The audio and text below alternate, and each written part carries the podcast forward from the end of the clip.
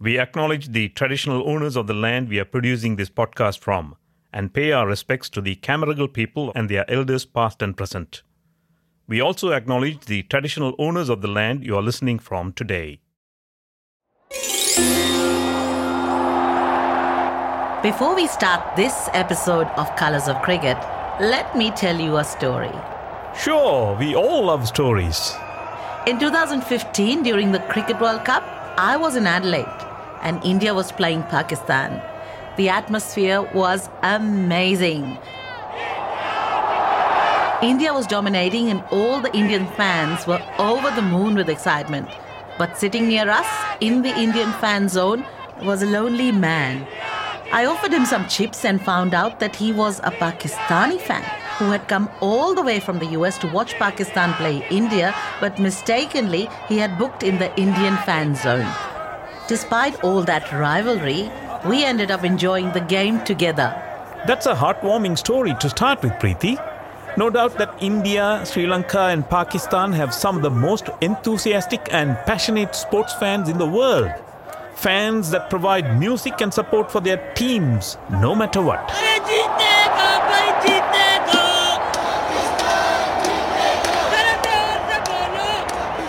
Over the last few decades, cricket matches in Australia have got accustomed to new kinds of drumbeat.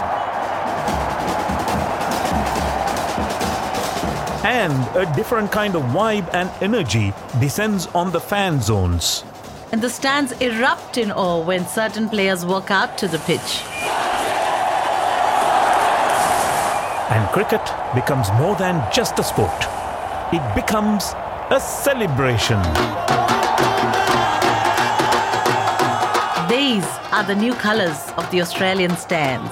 And we welcome you to Colours of Cricket.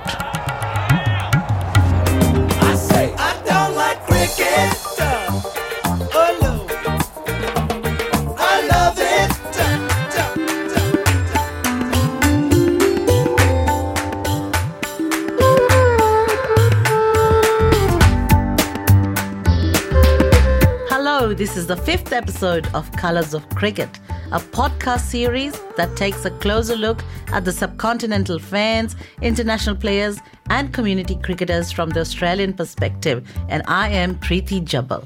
And I am Kulasegaram Sanchayan. In this episode, we are going outside the boundaries.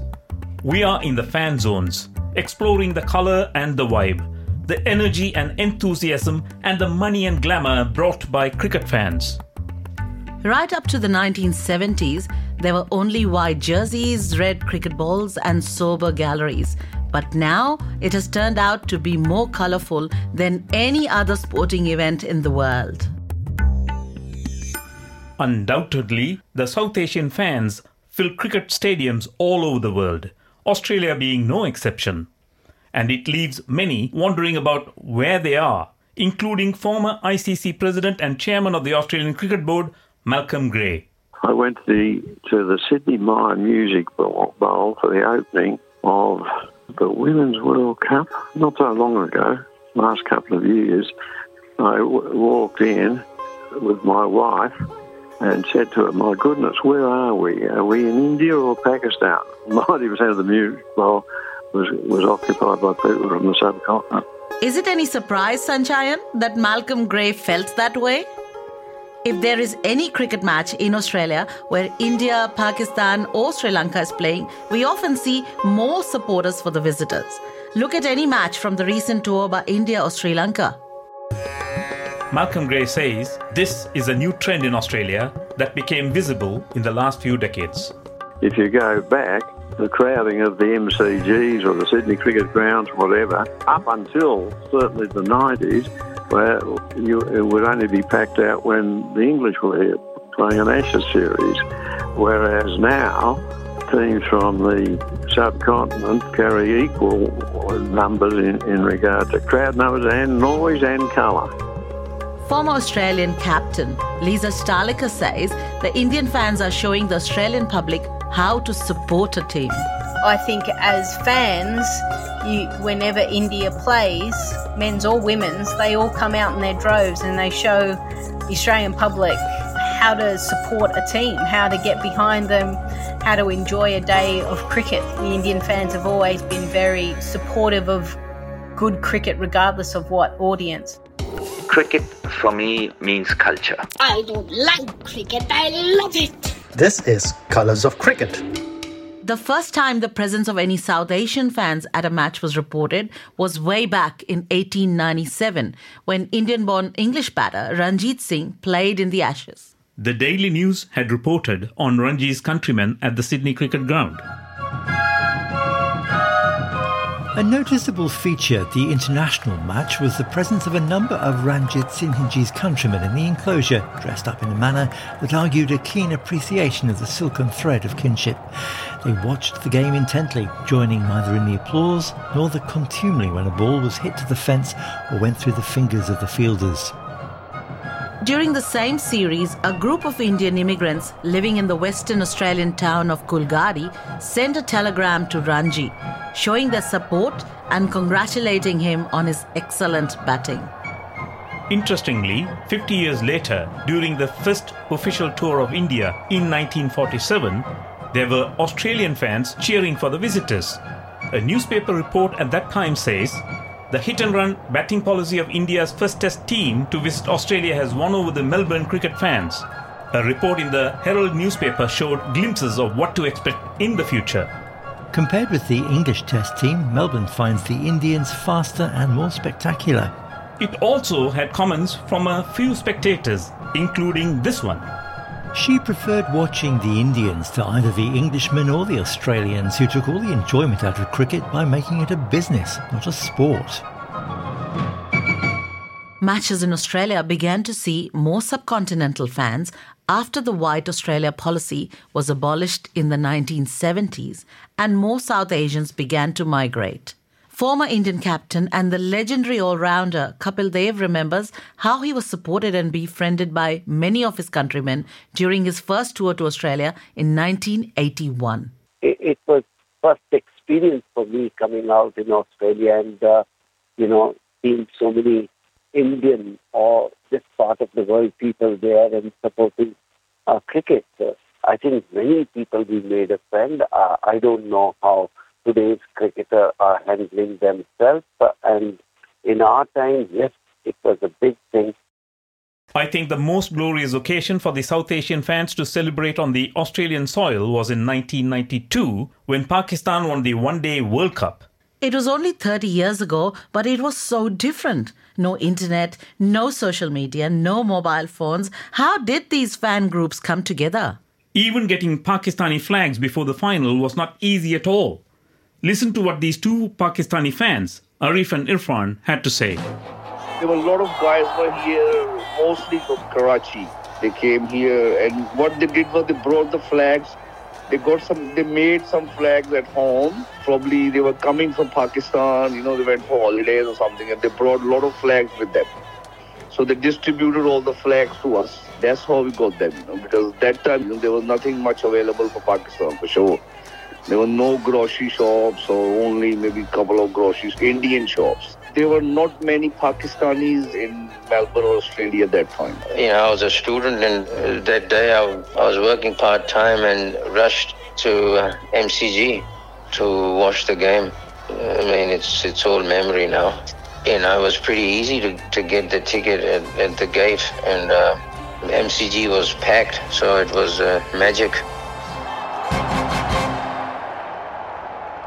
It gave the South Asian migrants and the second generation an opportunity to express their identity and culture in Australia. And that brought them out to the cricket stadiums more and more as fans. Journalist and commentator Gaurav Joshi, who grew up in Australia in the 90s, explains the changes that happened over these years. If you look at the early 90s, the, the subcontinent migration was quite quite low. You probably had only about 25 to 40,000 people in Australia. But that World Cup was the changing point because we saw more and more people coming through these various countries and we saw people started playing cricket not just at the grassroots levels, but we saw actually fans attending the ground. As you go into the late 90s, 2000s, where a lot of the uh, student population uh, started to come through as well, and the migration had doubled. So it's been a constant movement, but like you mentioned, the 92 Pakistan World Cup was probably the start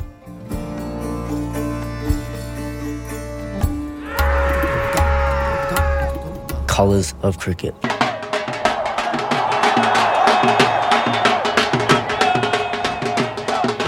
Wondered how these fan groups are formed and how they inject so much energy into the galleries? The leaders of the fan groups themselves are best suited to explain that. Papare Band is the most famous Sri Lankan fan group in Australia, and it was one of the first South Asian fan groups in Australia as well. Papare is in fact a form of music in Sri Lanka. In 2002, a group of five musicians came together and formed the band after Dihan Devage, one of the founders, was stopped from taking a trumpet into the MCG. Dihan explains the story. 2001-2002 uh, Sri Lanka tour of Australia. Uh, first match was at MCG. I thought I could take my trumpet and uh, took it, but uh, they didn't let me in because they had uh, no horns, no drums policy. However, after the game, um, I came out and grabbed the trumpet and started uh, playing the tune Surangani and followed that the uh, car park and the whole Sri Lankan crowd started following me and that's how I thought uh, I should start the band. And then they started traveling all around Australia when the Sri Lankan team visited. Stadiums eventually had designated Sri Lankan fan zones. When we first started, we could only play about uh, five to ten songs. Uh, first time we played in Australia was Adelaide Oval. We went with 10 songs ready. We trained a couple of times before that. The whole Sri Lankan crowd started joining us, and then they started singing all the Baila songs that then it encourages us to follow their rhythm and play the tunes with our ears. Since that 2001 2002 tournament, we have traveled around Australia until 2019. It was not always that smooth. The cultural differences and the misunderstandings thereof have given them some challenges as well. At the beginning, we only had Sri Lankan Cricket Board support. In 2008, a certain thing happened at Telstra Dome, back in the days now called Marvel Stadium. We got permission from the stadium management and took the band, but Victoria Police didn't know that any band could come and play, and then therefore they kicked us out from the stadium. Then we came outside and played in front of the stadium, and there was a big screen. So the whole Sri Lankan crowd came out of the stadium and gathered around us, watched cricket on the screen, and partied with us. So that's what made Cricket Australia to come and work with us because they they asked the question why the Sri Lankan crowd behaved like that, and we explained music is a culture for Sri Lankans. So therefore, they initiated okay, let's have a meeting, and from next uh, tournament onward, that's where we started the fan zone.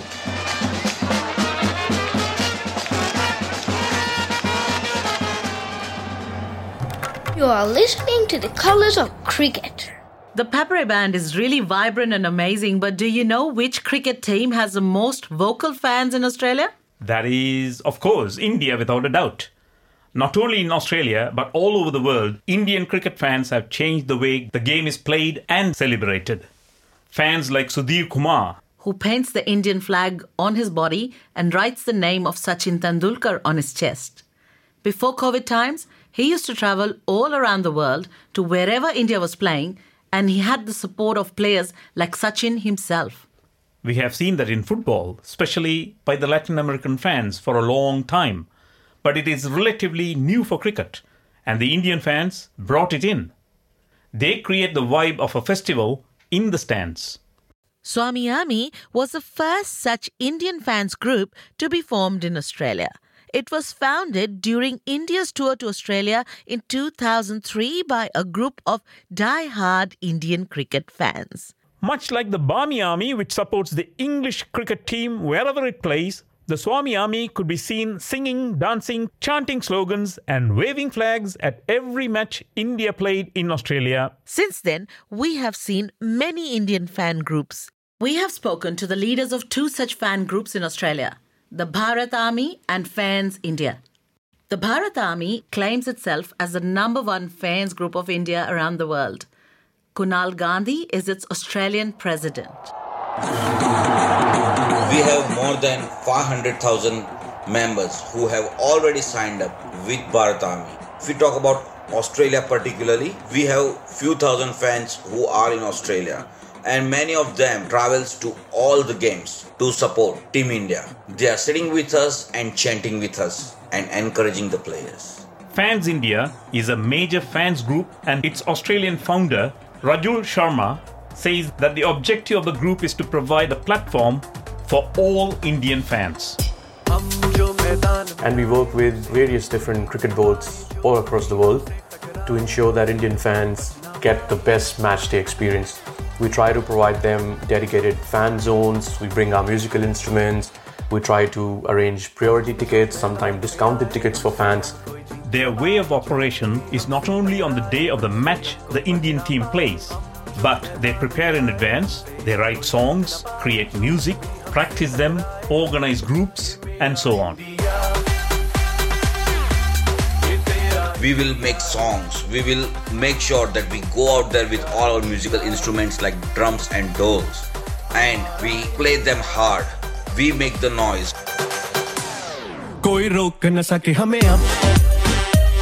We've produced six fans anthems, six songs, cricket related songs so far.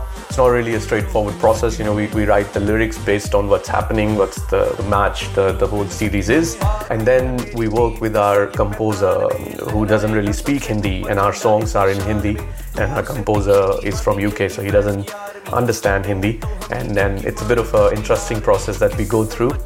Match day is very big day for us. You know, it's very hard to predict how it will pan out, but there are certain things we definitely do. For example, we start from team hotel or wherever we are majority of our members are staying. We march from hotel all the way to the ground with our musical instruments, our members, our massive banners and jumbo flags.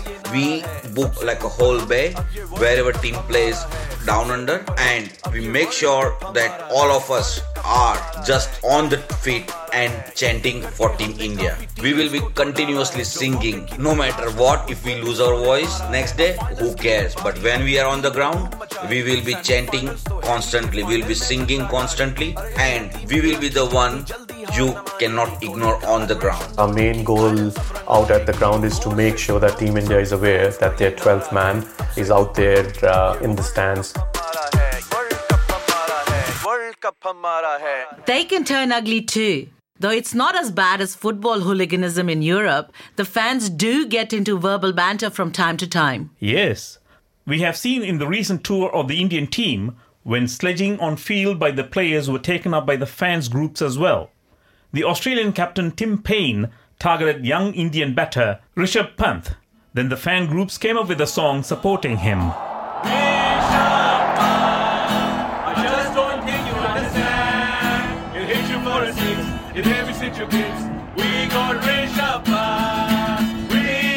Expert and writer Patrick Skene points out that this kind of colour, sound, and celebration were new to Australian cricket, and it has given a new direction in the way the game is enjoyed here.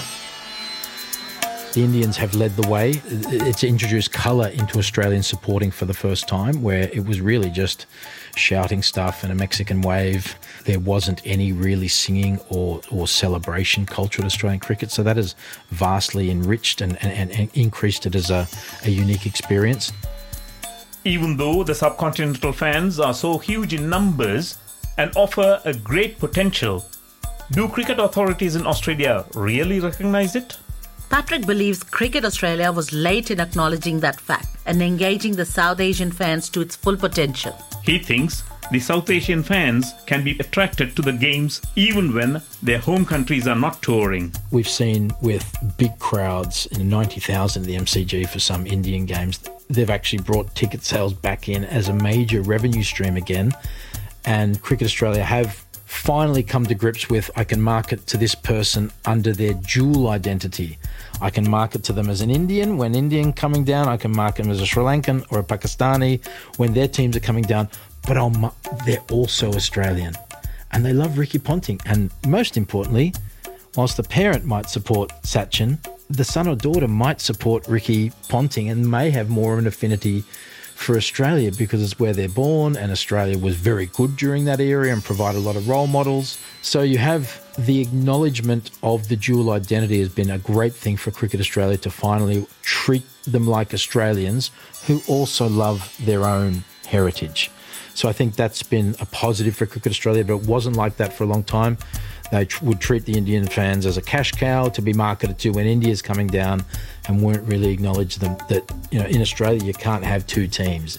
To have two teams in footy, which is highly influential in cricket, to have two teams is, is treachery. You you pitch with one camp and you ride or die, as they say. Um, but for them to realise that in the shifting identity mindset of the 21st century, you can have multiple identities, and let's respect that, let them breathe, and financially benefit from it as well. Malcolm Conn, a senior cricket writer with the Sydney Morning Herald who had worked with Cricket New South Wales, agrees to this. He thinks it could be the future of cricket fans in Australia. One of the big things about the Big Bash has been that while people of South Asian background won't stop supporting their country of origin, they will quite happily go along and support the Sydney Thunder or you might find generations where there'd be a generation people from South Asia who obviously support the country they come from, but then their, children, having growing up in Australia, will probably more likely gravitate toward barracking for Australia. So you might see different generations with different shirts on at the same game. Rajul Sharma from Fans India explains how this is coming true. Look, when India is not playing, we support Australia. Of course, it's it's it's our it's our country. That's where we live. Apart from supporting Australian national team, uh, we also support uh, local Big Bash teams. For example, here in South Australia, uh, I started a group called Blue Crew. It's Adelaide Strikers official fan group. It's a multicultural group. You have Australians, Indians, Pakistanis, people from different nationality as, as their background and we all come together and, and support our local Adelaide Strikers team.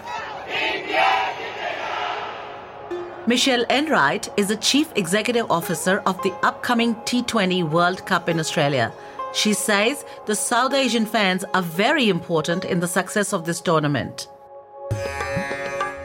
we like fans from all the competing nations to come out and watch, but we know particularly those subcontinental fans, they're going to be at the front of the queue. The India Pakistan game sold out within five minutes. They're really important to the tournament, absolutely, as are all the fans from all the different cultures and people from all around Australia. So that's what one of the wonderful things about the World Cup is no matter what your background, it really does bring generations and cultures together.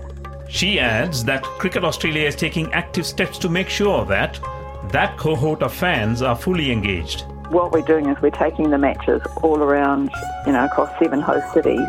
So we want as many of those fans to be able to get out and see the sport that they love.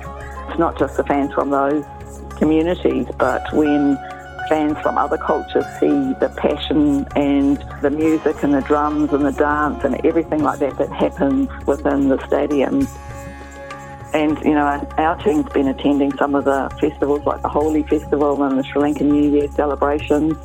And it's just um, great to see the passion that those fans bring.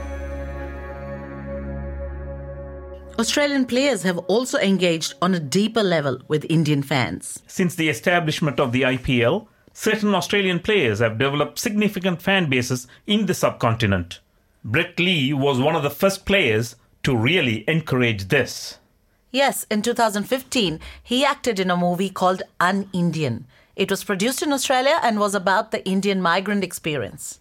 Not only the movie, but he has become a brand name in India as well, acting as a brand ambassador and a model. He has also sung Hindi songs with famous Indian singer Asha Bhosle. How did Brett Lee become such a success story among the Indian fans?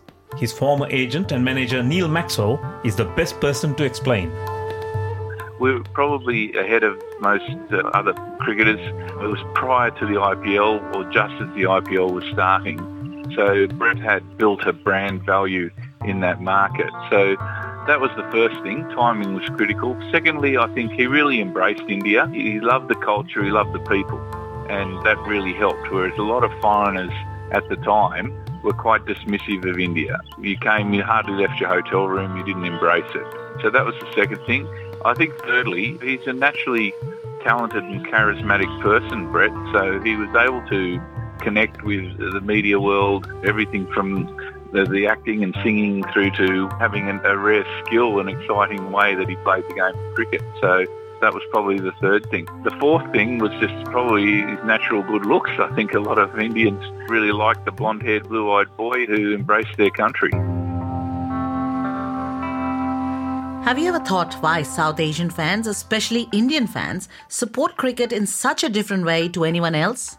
Kevin Chevell, former fitness coach of legendary pacer Glenn McGrath, is here with the answer. For subcontinent, India in particular, the game of cricket is more than just a sport. It's a way of life. They're heroes. They love the game of cricket, the thrill. It's a wonderful spectacle, and I wish Australians were more like that. You've been listening to Colours of Cricket, a podcast by SBS.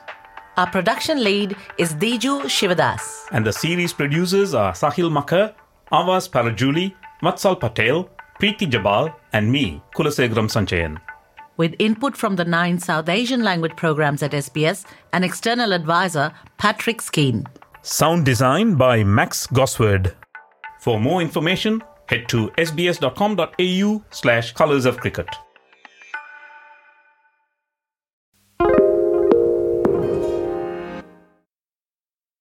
Why do people want to be at work? To feel heard, appreciated, part of something, and to know there's a career path for everyone. Inclusive workplaces are linked to increased innovation, productivity, and employee satisfaction. Make your organisation a place where people want to be. For inclusion and diversity training, visit inclusion-program.com.au.